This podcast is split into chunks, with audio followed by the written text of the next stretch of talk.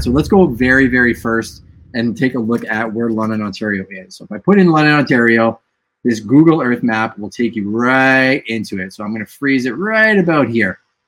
So it doesn't matter if you're from the States, across the pond, wherever you're at, where you're in Ontario, this is London. So this is very interesting. If you look at where Toronto's located, look at where Detroit's located, we are smack dab in the middle. What's up? Thank you for joining us from Atlanta.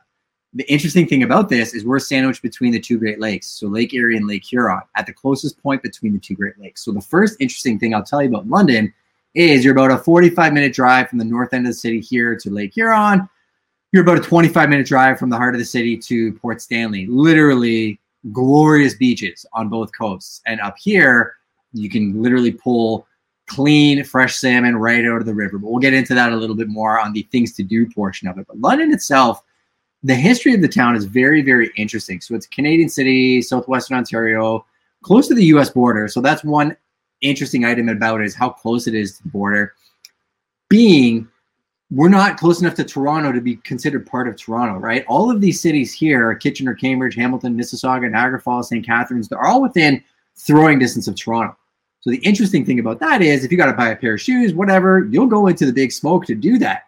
Whereas London has always had to survive on its own, regardless of its proximity to the other towns, because two and a half hours is a little bit too far for you to be considered part of that territory. So it's like the little engine that could has always grown one to two percent, you know, in line with inflation and was a bit of a flyover city for a long time. Even though it's one of the largest in Ontario, its population in the last census was about 360,000. It's broaching about half a million. And not only that, if you look at London, drew a 45 minute circle around London, Watford, Glencoe, Lambton Shores, Lucan, St. Marys, Ingersoll, St. Tom, like all of these are catchment areas for London. So when we talk about real estate statistics and we're talking about the London St. Thomas Board of Realtors, a lot of our sales actually fall in this area. And we'll dig into the data because I know that's what you're here for in a minute.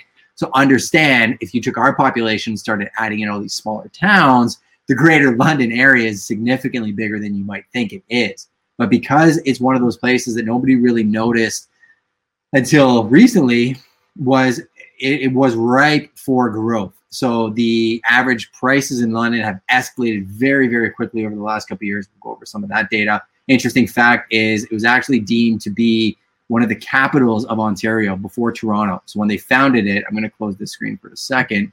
When they founded it in 1826, they were going to make it the capital of Upper Canada, but they decided that the Thames River probably wasn't as important as what it was going to be. So Toronto ended up taking that flag, which obviously impacted things over the years.